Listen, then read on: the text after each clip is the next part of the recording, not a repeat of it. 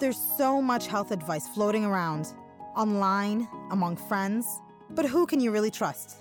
Trust the experts. Listen to the world's brightest medical minds, our very own Cleveland Clinic experts. We ask them real questions, tough and intimate health questions, and we get real answers, all originally recorded live. Hi, thank you for joining us. I'm your host, Nada Youssef. Today we're talking about breast cancer survivors and the struggles that may be visible or invisible to the eye, but they are very, very real. Cancer survivors face a variety of challenges after completing initial treatment. These include physical changes, functional changes, and psychosocial concerns. And for today's topic, we have with us psychologist Dr. Kathleen Ashton. Thank you so much for being here today. Thanks and if you want to just uh, take a few moments to introduce yourself. Sure. My name is uh, Kathleen Ashton. I'm a psychologist here at the Cleveland Clinic. I've been here for 15 years. I'm a health psychologist, so I help patients with health issues. And for the last two years, I've been with the Cleveland Clinic Breast Center, where I'm privileged to work with um, breast cancer patients during their treatment and breast cancer survivors, as well as people who just have risk for breast cancer. All right, awesome. Thank you. And before we begin, please remember this is for informational purposes only, and it's not intended to replace your own physician's advice. So, for cancer survivors, there's a sense of relief that they probably feel as their treatment is over.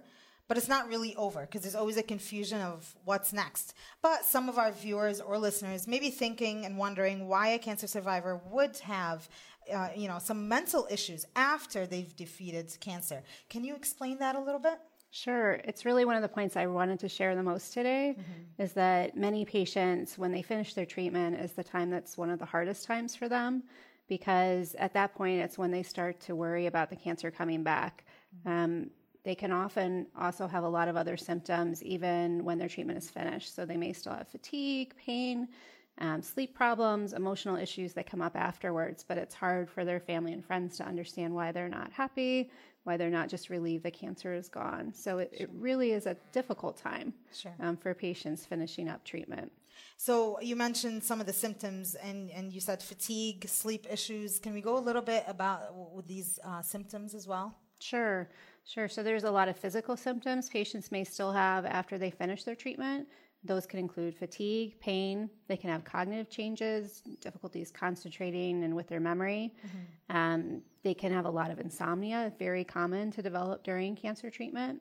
And then there can be emotional symptoms as well. So anxiety, depressed mood, irritability, um, difficulty with functioning at work and home. All of these things can happen. Now, are these just to clarify? These symptoms are happening during treatment, or is this all after treatment as well? They may start during treatment and then continue, They after the continue. treatment Okay. finishes.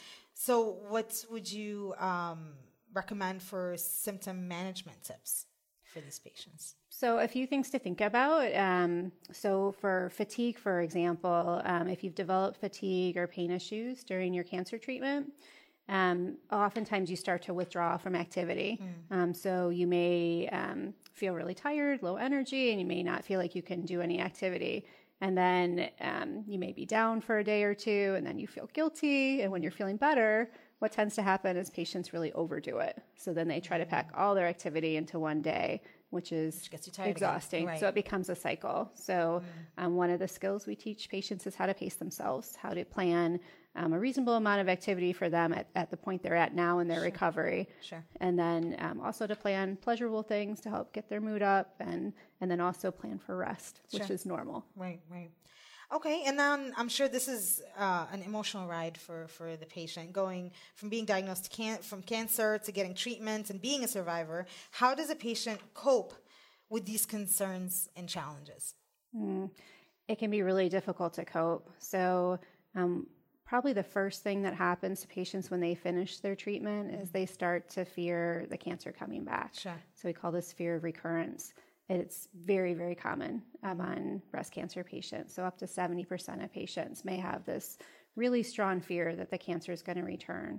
Um, you know, they can really remind themselves of all the things they've done. So, all the treatments they've completed, whether it's surgery, chemotherapy, radiation, the medications they might still be taking to help um, prevent the cancer from coming back. But even knowing that there's that small percentage can keep that fear there. So, um, it's really important to share that with other Mm-hmm. people, to talk about it, to not avoid that fear. Um, so talking to your family about it can help. Talking to someone like me can help. Um, and um, really thinking about how that they would cope with it if it did come back, even if it, there's a small chance.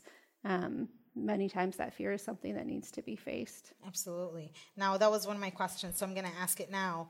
How do pa- how do you uh, recommend patients communicate this invisible uh, anxiety that they may have with friends and family?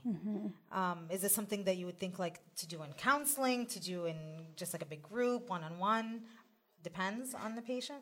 It, it really depends, but certainly it's something you can do with the people that you're close with as well. Just sit down and let them know how you're feeling. You know, we, we talk about using words to name your emotions, you know, really asking your family to listen and not try to fix it. Sure. Because that's the tendency is to want to make you feel better. Right. Um, but sometimes people just really need to be heard. Um, so um, if they can name those emotions, share what their fears are, and their family can listen to those and um, just be there for them, sometimes that's that's really effective in helping. Yeah, that's very helpful. Now, um, is there something like meditation or any kind of mindfulness that you recommend to, to these patients? Yeah, so I train a lot of patients in different relaxation techniques. So um, we train them in things like deep breathing, progressive muscle relaxation, um, guided imagery. Um, actually, those can be accessed on our website um, by, by any patient. It's just clevelandclinic.org backslash breast cancer relaxation. Oh, breast cancer relaxation. Perfect. All right.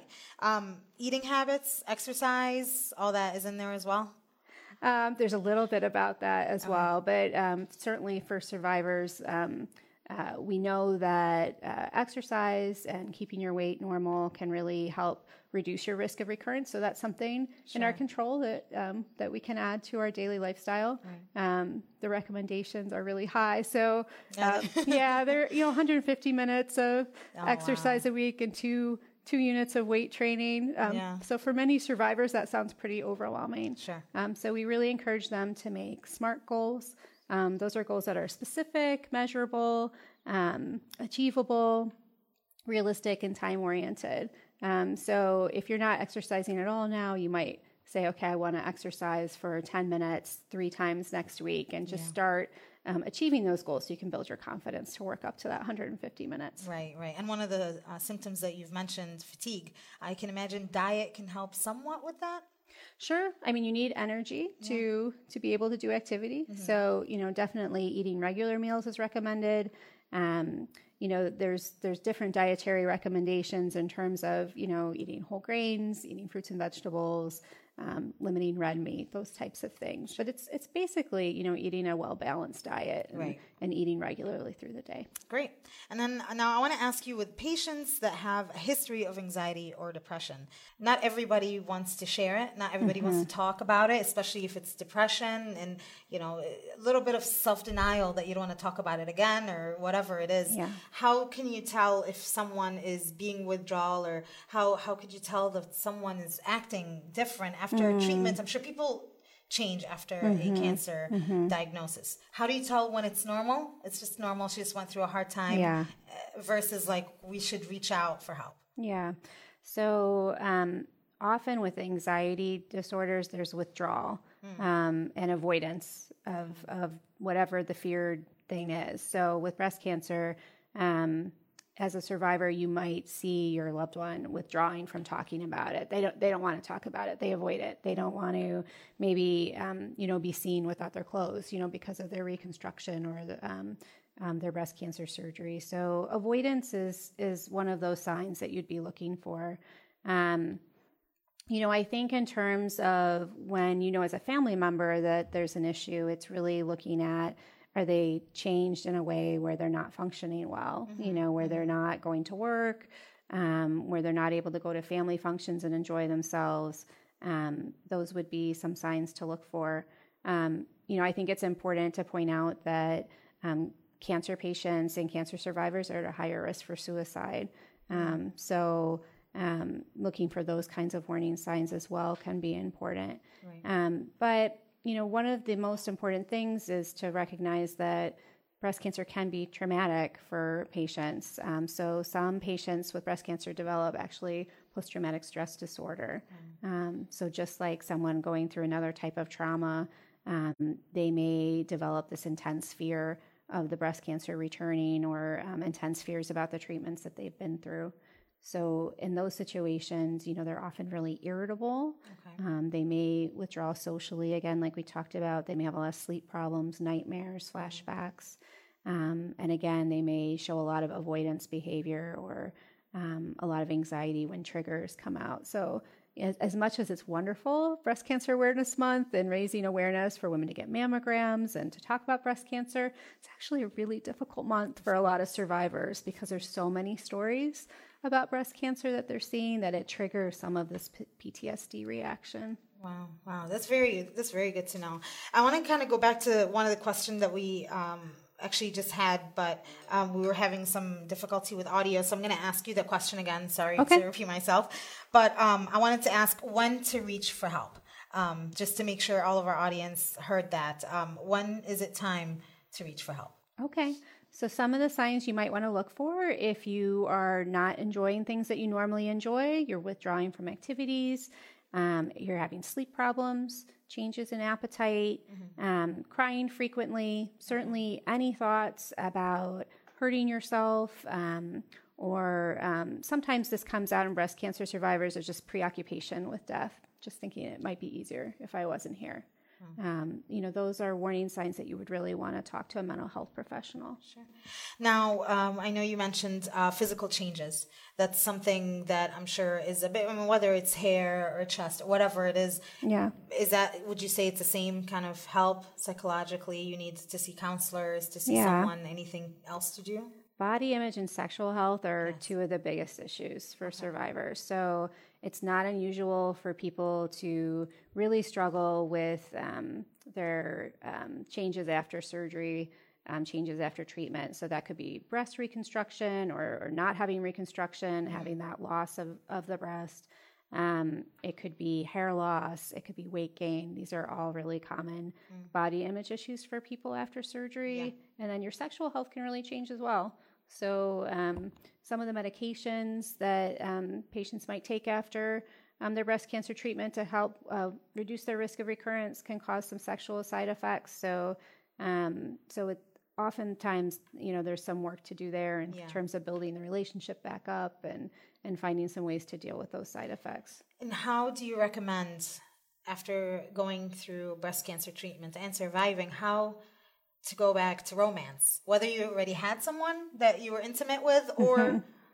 new to the dating scene. Yeah. how do you how do you uh, what or what do you recommend for people like little baby steps what to do? Yeah. Well, I always want to remind people that um, especially for women the most important sexual organ is the brain. Yes. So so a lot of it is about communication and talking about it and um, and also you know having romantic time together. Yeah. Um, so it doesn't have to all be about intercourse. It can be just physical contact enjoying each other spending time together. And um, when you're just finished um, breast cancer treatment a lot of that time has all been around medical issues right? There might mm-hmm. not be a lot of time for that kind of intimacy. So it's just kind of getting used to having time that isn't medically oriented is, right. is a big first step. Sure, sure. Okay, I have uh, some questions that came in. I have Donna.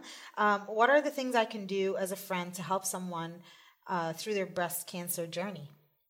That's a great question. So, um, one of the best things you can do, Donna, is really to um, not just ask people what you can do, but just show up and do it.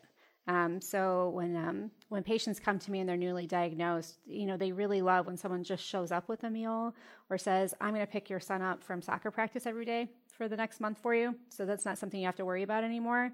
So when you tell people what can I do, they're so overwhelmed with their own treatment that they can't really think of of what they need right in that moment, and it becomes almost a burden to them. So um, just thinking about you know what what are those different things that they need? You know could you go clean their house um, one saturday? That that could be a huge blessing for them.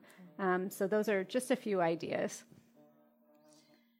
And then i have uh, jean um, i just finished chemo and is it rad rad radiation. Radiation. Uh-huh. And how do I know if it's gone? Should I get another mammogram? I know you're a psychologist, but uh, you know, if this if this doesn't apply, we can move on. But what yeah. do you say to that?